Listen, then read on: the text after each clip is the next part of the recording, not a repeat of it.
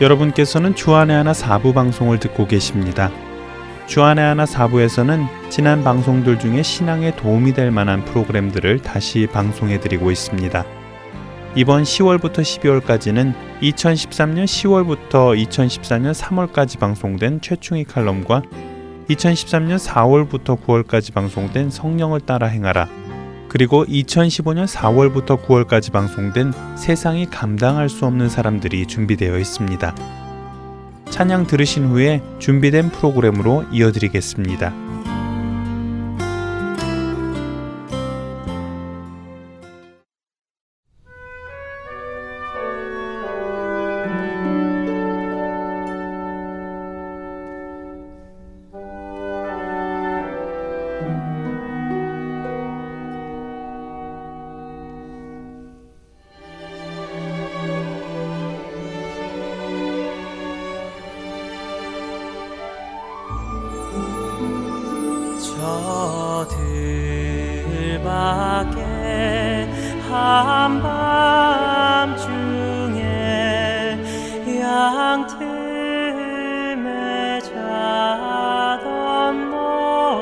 자들 천사.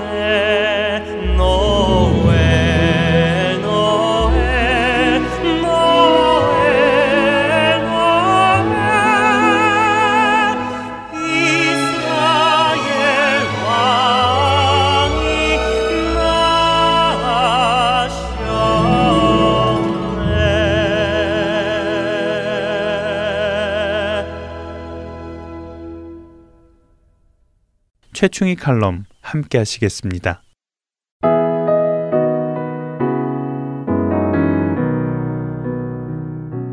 하텐 서울 복음 방송 애청자 여러분 안녕하셨어요?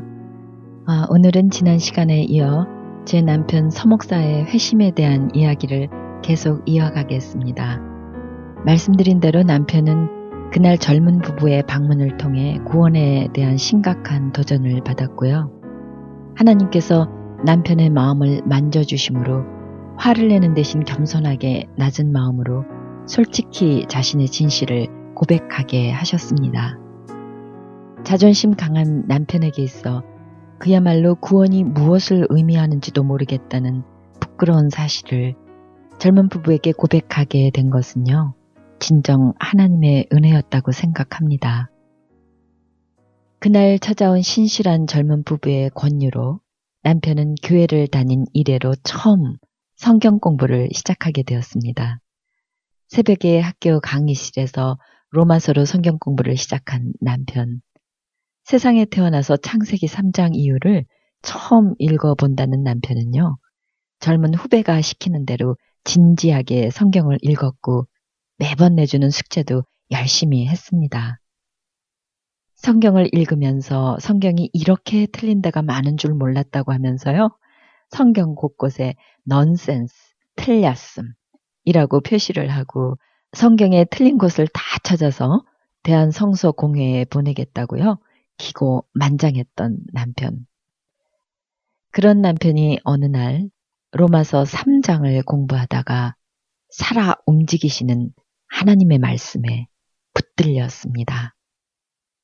말씀 안에 거하시는 하나님을 만난 것입니다. 하나님의 말씀이 능력으로 그의 심령 가운데 역사하기 시작했습니다. 남편은 말씀에 붙들려 어쩔 줄 몰라 했습니다. 말씀이 살아서 그의 영혼을 찌르고 쪼개고 녹이기 시작한 것입니다.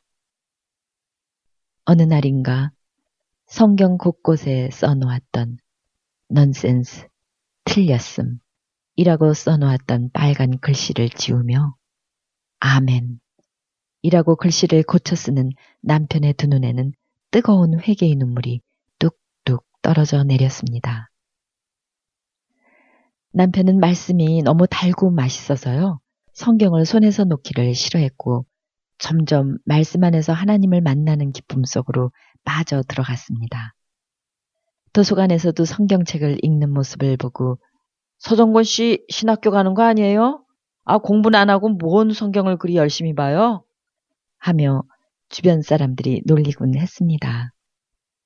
남편은 수업이 끝나고 집으로 돌아오는 길에도요, 일부러 버스를 안 타고 집까지 먼 길을 걸어오면서 말씀을 묵상하고 주님과 대화를 나누었습니다.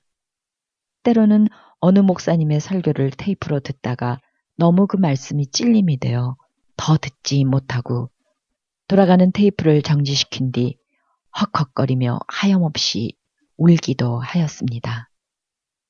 그렇습니다. 남편은 성령의 감동으로 쓰여진 하나님의 말씀, 성경 속에서 살아계신 하나님을 만났습니다. 그리고 예수님과 사랑에 빠졌습니다. 저는 남편의 얼굴에서 사랑에 빠진 행복한 사람의 얼굴을 보았습니다. 그는 정말 예수님 때문에 행복해 했습니다. 육체의 연습은 약간의 유익이 있으나 경건은 범사에 유익하여 금생과 내생에 약속이 있다는 말씀을 접하고는요. 실제 경건의 훈련을 하기 위해 그렇게 좋아해서 끊지 못하던 술과 담배를 끊었고 날마다 말씀을 읽고 묵상하며 하나님과 동행하는 기쁨을 누리기 시작했습니다. 그렇게 은혜를 받은 남편은 교회 안에서 가르침의 은사를 인정받아 성경 교사로 세움받기에 이르렀지요. 그리고 수년간 남편의 섬김을 통해 하나님께서는 많은 사람들을 남편과 같이 변화시키셨습니다. 저희 가정은 집을 열어 소그룹 성경 공부를 했고요. 방학 되면 한국에서 오는 유학생들이 거쳐가는 장소로 항상 사람들이 오고 가는 그런 곳이 되었습니다. 그리고 하나님께서는 남편을 더 쓰시고자 하셨습니다. 캠퍼스에서 학생들에게 복음을 전하는 교수로서 평신도 사역자의 비전을 가졌던 남편의 생각과는 달리 하나님께서는 다른 길을 준비하시고 계셨던 것입니다. 유학생활 동안 남편은 이 모양 저 모양으로 연단받고 하나님의 테스트를 거쳤습니다. 교회를 섬기면서 사람들과의 관계 속에서 딸의 병을 통해 경제적 어려움 속에서 하나님만 의지할 수밖에 없는 광야의 삶을 살게 하신 것입니다. 정말 많은 일들이 있었지만요. 그 일들을 하나하나 열거하기에는 시간이 부족하네요. 은하야, 미안하다. 아빠가 너 어렸을 때 화가 나서 스피커폰을 깨서 쓰레기통에 버렸던 일, 아빠가 참 잘못했다. 은하야, 아빠 용서해 줄래? 남편이 신학교를 졸업할 때쯤, 그러니까 은하가 고등학생 때의 일입니다. 남편은 목회를 시작하기 전에 딸에게 자신이 주었던 상처들을 풀어주고 용서받기 위해 진지하게 대화를 열어가고 있었습니다. 아빠, 아빠는 정말 좋은 아빠야. 내가 아빠를 얼마나 좋아하는지 잘 알잖아요. 근데 아빠가 너무 화낼 때, 그땐 아빠가 너무 싫고 미웠었어. 나는 아직도 그 일이 잊혀지지 않아. 아이들 앞에서 부활절 달걀 바구니를 집어 던져서 달걀이 다 깨져버렸던 일 말이에요. 그땐 정말 죽고 싶을 정도로 마음이 아팠어요. 얼마나 창피했는지 아빠가 너무 미웠어. 아빠는 그때 내 마음을 모를 거야. 부활절이 달걀 찾는 놀이 하라고 있는 날이 아니라는 아빠 말은 내가 알았지만 그래도 어떻게 친구들 앞에서 교회 집사님이 그랬었니? 아빠는 다 잊고 있었는데 그런 일도 있었나 보네. 남편은 자신도 기억 못하는 일을 딸이 마음 깊이 상처로 간직하고 있다는 사실에 당황이 되었는지 어쩔 줄 몰라 했습니다. 아빠, 부탁 하나 해도 돼?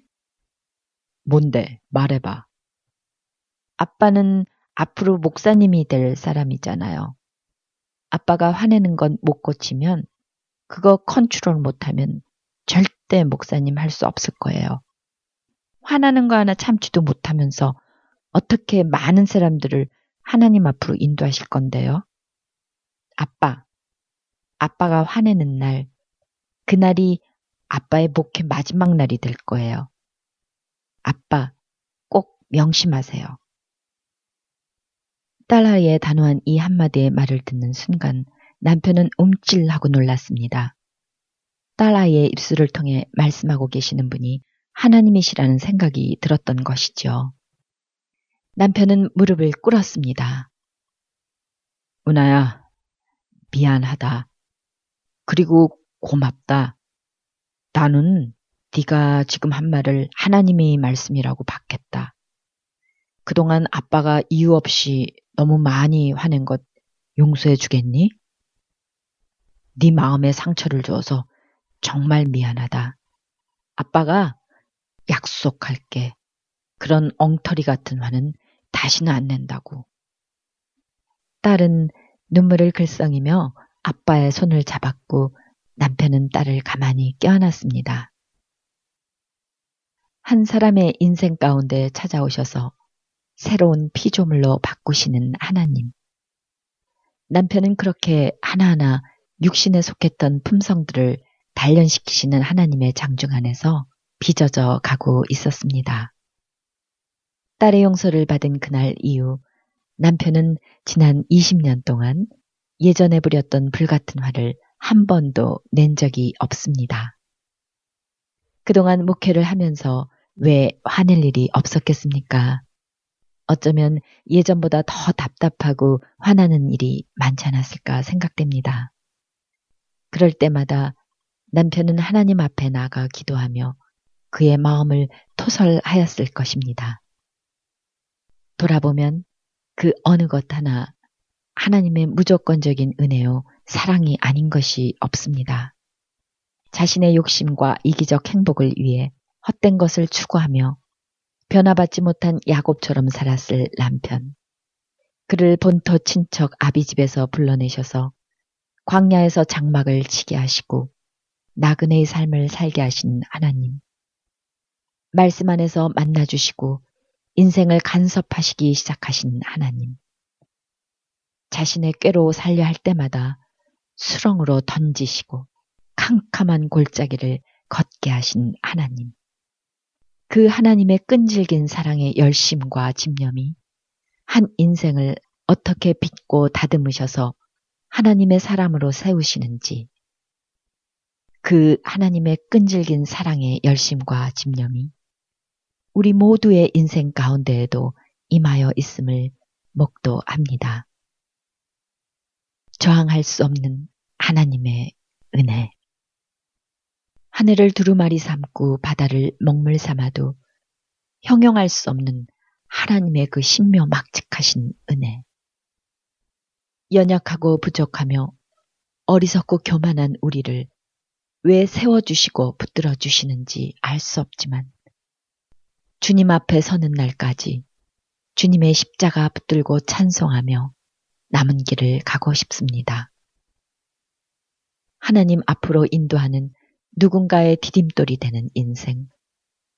주님 앞에 서는 날까지 깨끗하고 충성된 종으로 하나님의 마음을 시원하게 해드리는 하나님의 마음에 합한 종이 되기를 간절히 소원합니다.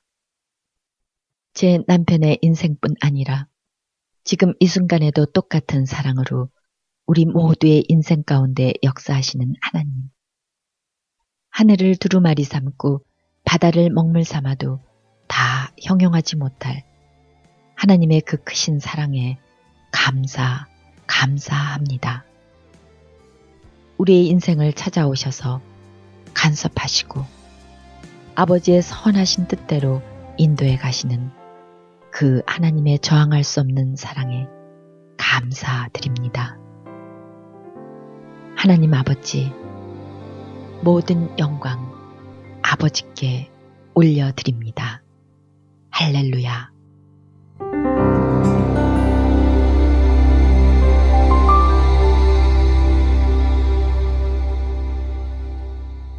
여호와는 나의 목자니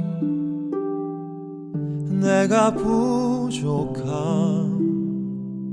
없으리로다. 그가 나를 푸른 초장에 쉬게 하시고 인도하네 여호와는 나의 목자니 내가 부족함 없으리로다. 그가 나를 푸른 초장에 쉬게 하시고 인도 하네 내가 사망의 음침한 계곡을 걸어도 두려워하지 않을 것을 주의 지팡이와 막대기가 나를 지키며 주님 나와 함께 하심이로다. 여호와는 나의 목자니 내가 부족함 없으리로다. 그가 나를 푸른 초장에 쉬게 하시고 인도하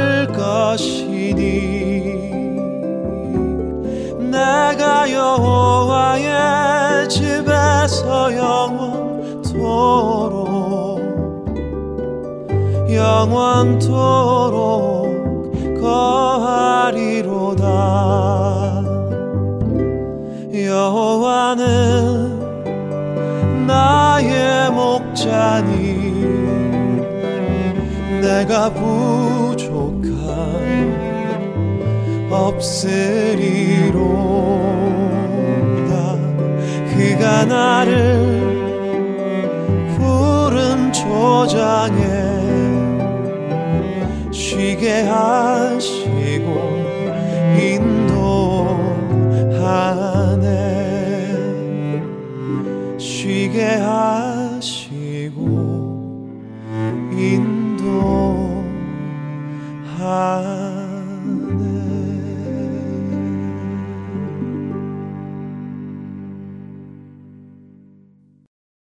이어서 성령을 따라 행하라로 이어드립니다.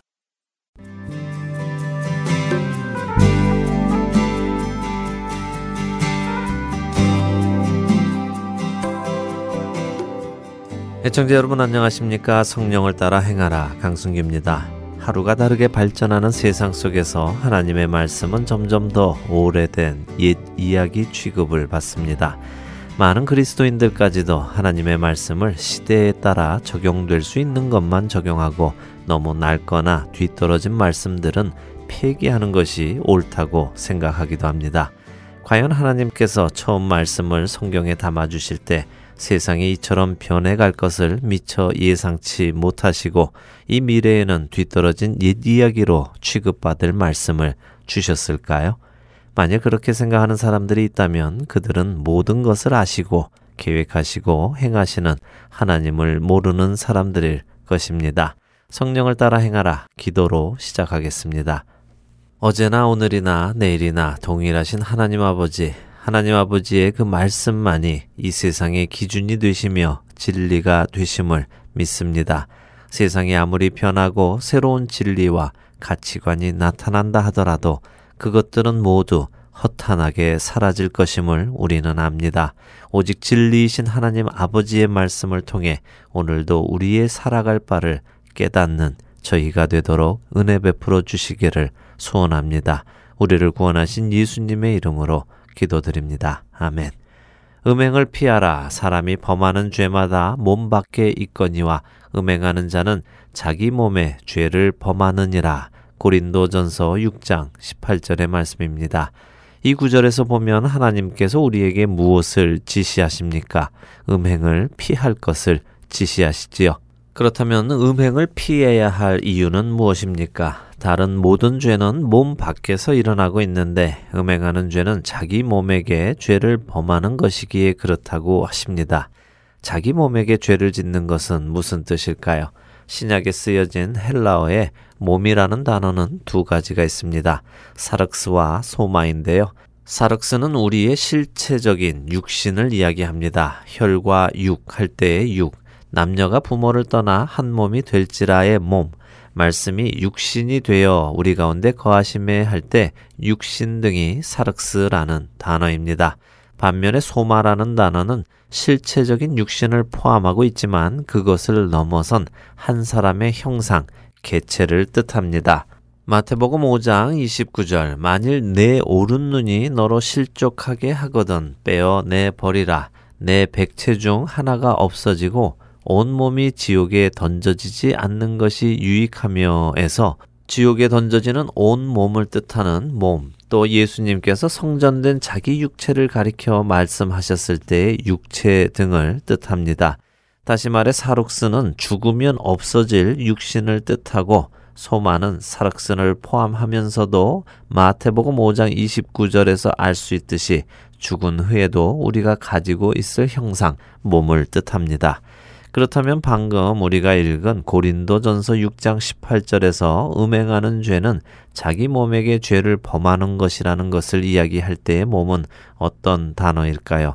썩어 없어질 육신의 죄를 짓는 것일까요? 아니면 썩어 없어질 육신뿐 아니라 죽어서도 가지고 있을 그 육신에게 죄를 짓는 것일까요? 성경은 고린도전서 6장 18절에서 소마라는 단어를 사용함으로 음행하는 죄가 우리의 겉모습에만 죄를 짓는 것이 아니라 인간의 전 인격을 손상시키는 치명적인 결과를 가지고 올 것을 이야기하고 계십니다. 그리고 우리가 이 고린도 전서 6장 18절에서 한 가지 더 깊이 생각해야 할 것이 있습니다. 그것은 이곳에 쓰인 죄라는 단어에 관한 공부인데요. 일반적으로 신약에서 죄를 이야기할 때는 관역을 빗나가다라는 의미로 하마르티아라는 단어를 씁니다. 하지만 고린도전서 6장 18절은 일반적인 죄라는 하마르티아 대신 그 죄로 인해 초래될 어떠한 결과를 강조할 때 쓰는 하마르테마라는 단어를 썼습니다. 고린도전서 6장 18절의 말씀을 이 하마르테마라는 단어의 의미를 알고 다시 한번 읽는다면 이렇게 이해가 될 것입니다. 음행을 피하십시오. 왜냐하면 사람의 범하는 죄들은 몸 밖에 그 죄의 열매들을 맺게 하지만 음행하는 자는 자기 몸에 그 죄의 열매를 맺게 합니다. 라고요. 지난 시간에 이 고린도전서 6장 18절과 로마서 1장 26절에서 27절을 읽어보시고 이 구절들 사이에 어떤 관계가 있는지 한번 생각해 보시라고 말씀드렸었죠. 로마서 1장 26절과 27절을 읽어보겠습니다. 이 때문에 하나님께서 그들을 부끄러운 욕심에 내버려 두셨으니 곧 그들의 여자들도 순리대로 쓸 것을 바꾸어 영리로 쓰며 그와 같이 남자들도 순리대로 여자 쓰기를 버리고 서로 향하여 음욕이 부릴 듯 함에 남자가 남자와 더불어 부끄러운 일을 행하여 그들의 그릇 됨에 상당한 보응을 그들 자신이 받았느니라. 자, 이 구절들이 무엇을 말씀하고 계시는지 이해가 가시는지요? 우리가 방금 읽었던 고린도전서 6장의 말씀과 로마서 1장의 말씀들을 잘 생각해 보면 음행하는 죄는 어떤 결과를 우리 몸에 가져다 준다는 것을 알 수 있습니다. 그리고 로마서 1장의 말씀은 그 결과를 상당한 보응이라고 표현합니다. 이 상당한 보응은 마땅한 대가를 뜻합니다. 음행한 것에 대한 마땅한 대가가 분명히 있다는 것이지요. 그 마땅한 대가는 사람에 따라 여러 모양으로 나타날 것입니다. 갖가지의 성병, 원치 않는 임신, 그로 인해 계속 연결되어 일어나는 죄의 결과들, 또 가족의 분열을 시작으로 한 관계의 무너짐으로 인한 상처들, 음행이 가져다 주는 순간적인 쾌락에 비해 음행이 가지고 오는 결과들은 오랜 시간 동안 고통을 줍니다. 때로는 생명을 거두어 가기도 하지요.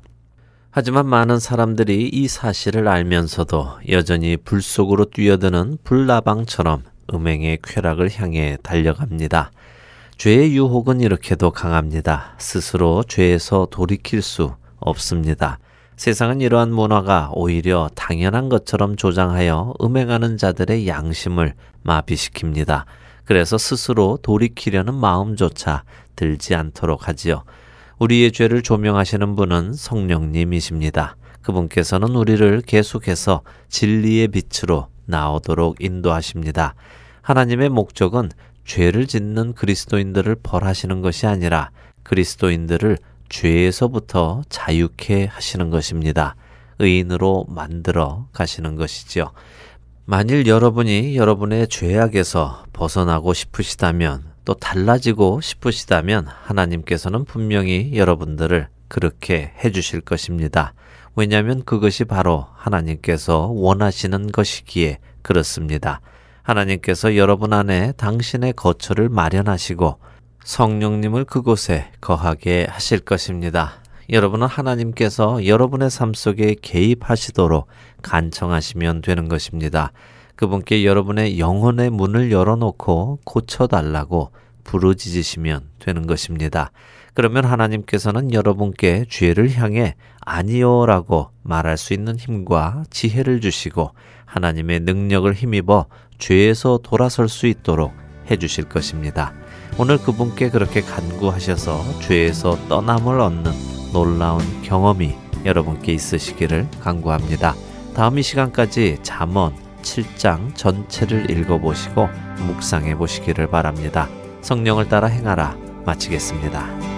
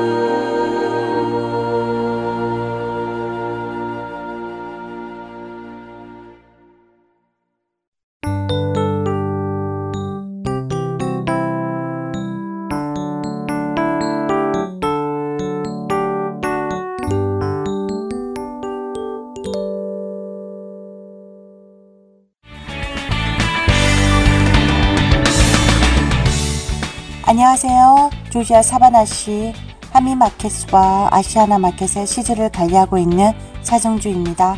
하나님의 인도 아래 이렇게 복음 방송 시즈를 들고 전하게 되어 너무 감사합니다. 안녕하세요. 뉴저지 에디슨 하나님 앞에 CD를 놓고 있는 정희철입니다. 하나님의 은혜를 전하게 되어서 너무 감사합니다. 안녕하세요. 저는 아리조나주 그랜델에 있는 아시아나 마켓에 CD를 비치하고 있는 봉사자 오미숙입니다. 이렇게 복음 CD를 듣고 전하게 되어 기쁩니다. 감사합니다. 안녕하세요. 저는 뉴욕주 플러싱에서 잔치잔치의 복음방송 CD를 비치하고 있는 봉사자 송대욱입니다.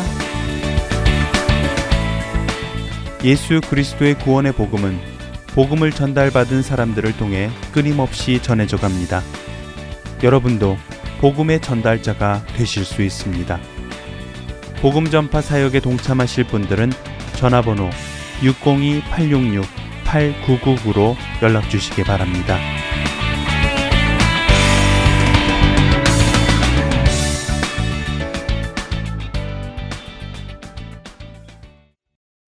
세상이 감당할 수 없는 사람들 함께 하시겠습니다.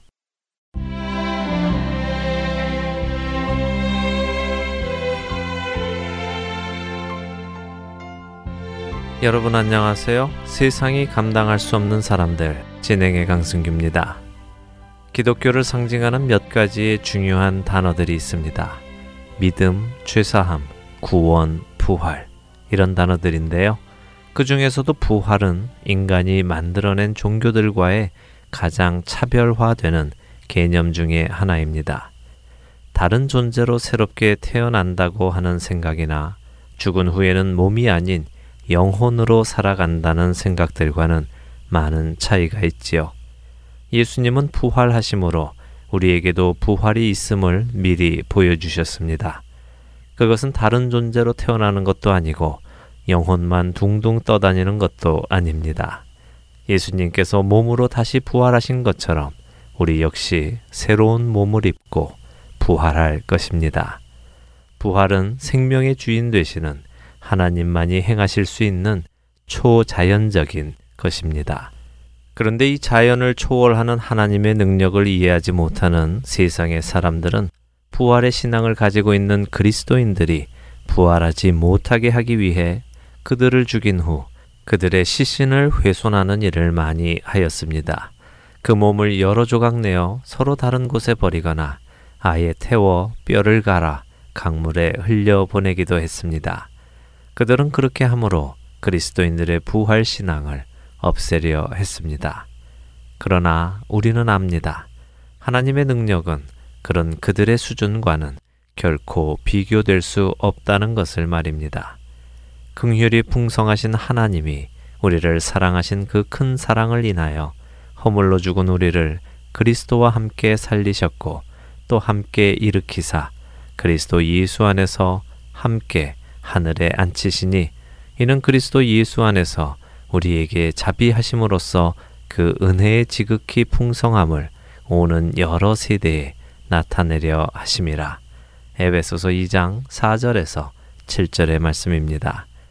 성경은 하나님께서 이미 우리를 살리셨고 이미 우리를 그리스도와 함께 일으키셨으며 그리스도와 함께 하늘에 앉히셨다고 표현하십니다. 그것은 반드시 될 일이기에 그렇습니다. 이 하나님의 능력으로 이루어지는 부활의 신앙을 가진 사람은 이 세상에서 두려울 것이 없습니다. 왜요? 부활할 것이기에 그렇습니다. 그 부활의 신앙이 있었기에 사도 바울은 나는 날마다 죽노라 라고 고백할 수 있었던 것입니다. 이런 부활의 신앙을 가지고 끝까지 믿음의 선한 싸움을 싸운 한 소녀가 있습니다.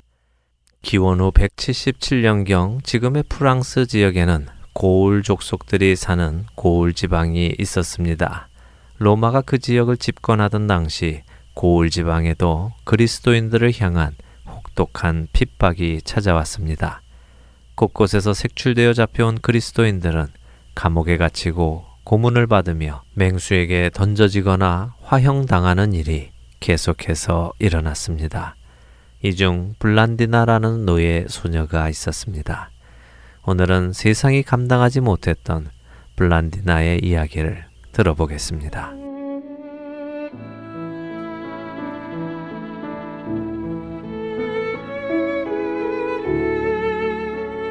제 이름은 블란디나입니다. 저는 종의 신분으로 태어났지요. 저희 여주인님은 너무도 좋은 분이셨습니다. 그분은 제게 예수 그리스도를 전해주셨으니까요. 예수 그리스도를 알게 되자 저의 삶은 전혀 다른 삶이 되었습니다. 제가 종의 신분이라는 것도 슬프지 않았습니다. 저는 그리스도로 인해 감사와 기쁨의 삶을 살기 시작했습니다.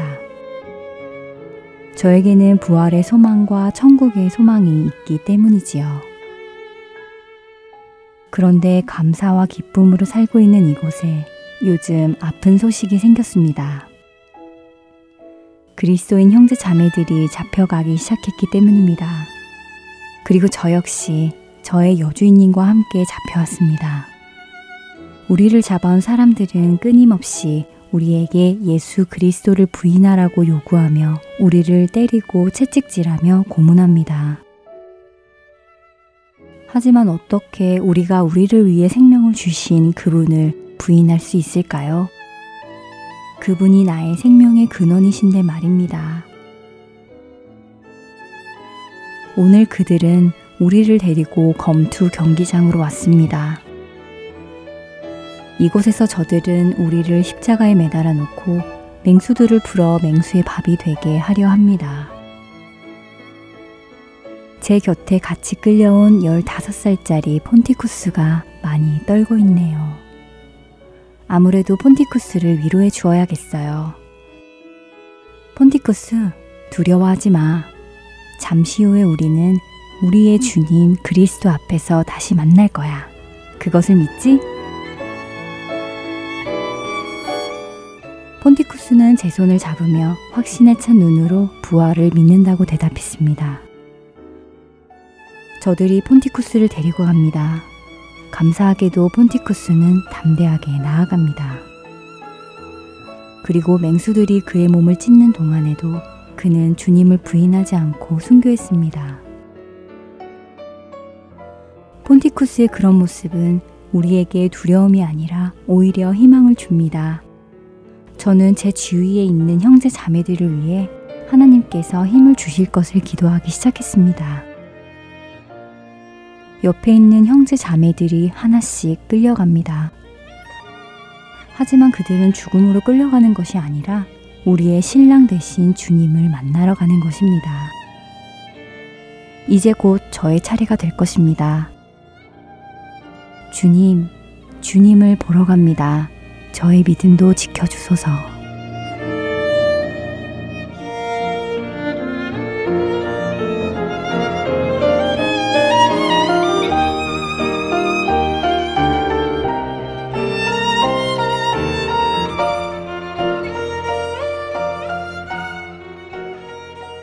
그날 블란디나는 마지막으로 끌려나갔습니다. 그들은 그녀를 십자가에 달고 맹수를 풀었지만 어찌된 일인지 맹수들은 그녀를 물지 않았습니다. 하는 수 없이 그들은 그녀를 달구어진 쇠 의자에 앉혀 온몸에 살이 타들어가는 고통을 주었습니다. 그리고는 그녀를 사나운 황소 우리 안에 던졌습니다. 황소는 그녀의 몸을 뿔로 들이받아 갈기갈기 찢기 시작했습니다.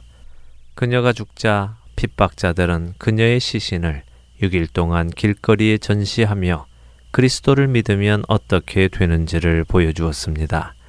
그런 후 그들은 그녀의 시신을 불에 태워 재로 만들었고 그 일부를 론 강에 던졌습니다. 이렇게 함으로 순교자들이 다시는 부활하지 못할 것이라고 믿었기 때문입니다. 그러나 이 땅에서 우리의 육체가 짐승에 물려 갈기갈기 찢긴다 하더라도 불에 타서 죄가 된다 하더라도 우리는 그리스도께서 우리의 이름을 부르시는 그날 온전한 몸으로 또 영광스러운 몸으로 다시 일어설 것입니다. 그들의 마침은 멸망이요 그들의 신은 배요 그 영광은 그들의 부끄러움에 있고 땅의 일을 생각하는 자라 그러나 우리의 시민권은 하늘에 있는지라 거기로부터 구원하는 자, 곧 주 예수 그리스도를 기다리노니 그는 만물을 자기에게 복종하게 하실 수 있는 자의 역사로 우리의 낮은 몸을 자기 영광의 몸의 형체와 같이 변하게 하시리라. 빌립보서 3장 19절에서 21절의 말씀입니다. 부활의 소망이 있는 사람을 세상은 감당할 수 없습니다. 세상이 감당할 수 없는 사람들 마치겠습니다.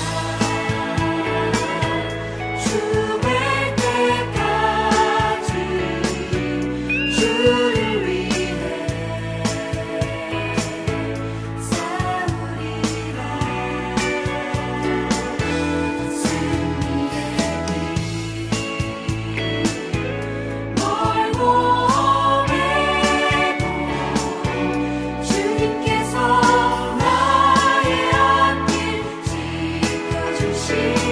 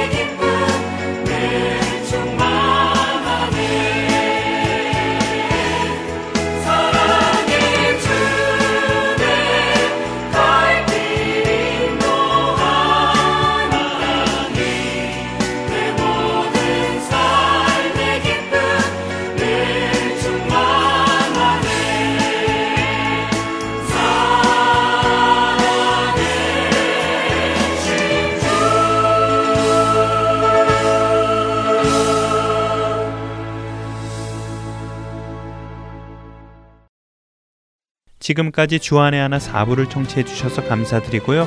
계속해서 주안의 하나 5부로 이어드리겠습니다.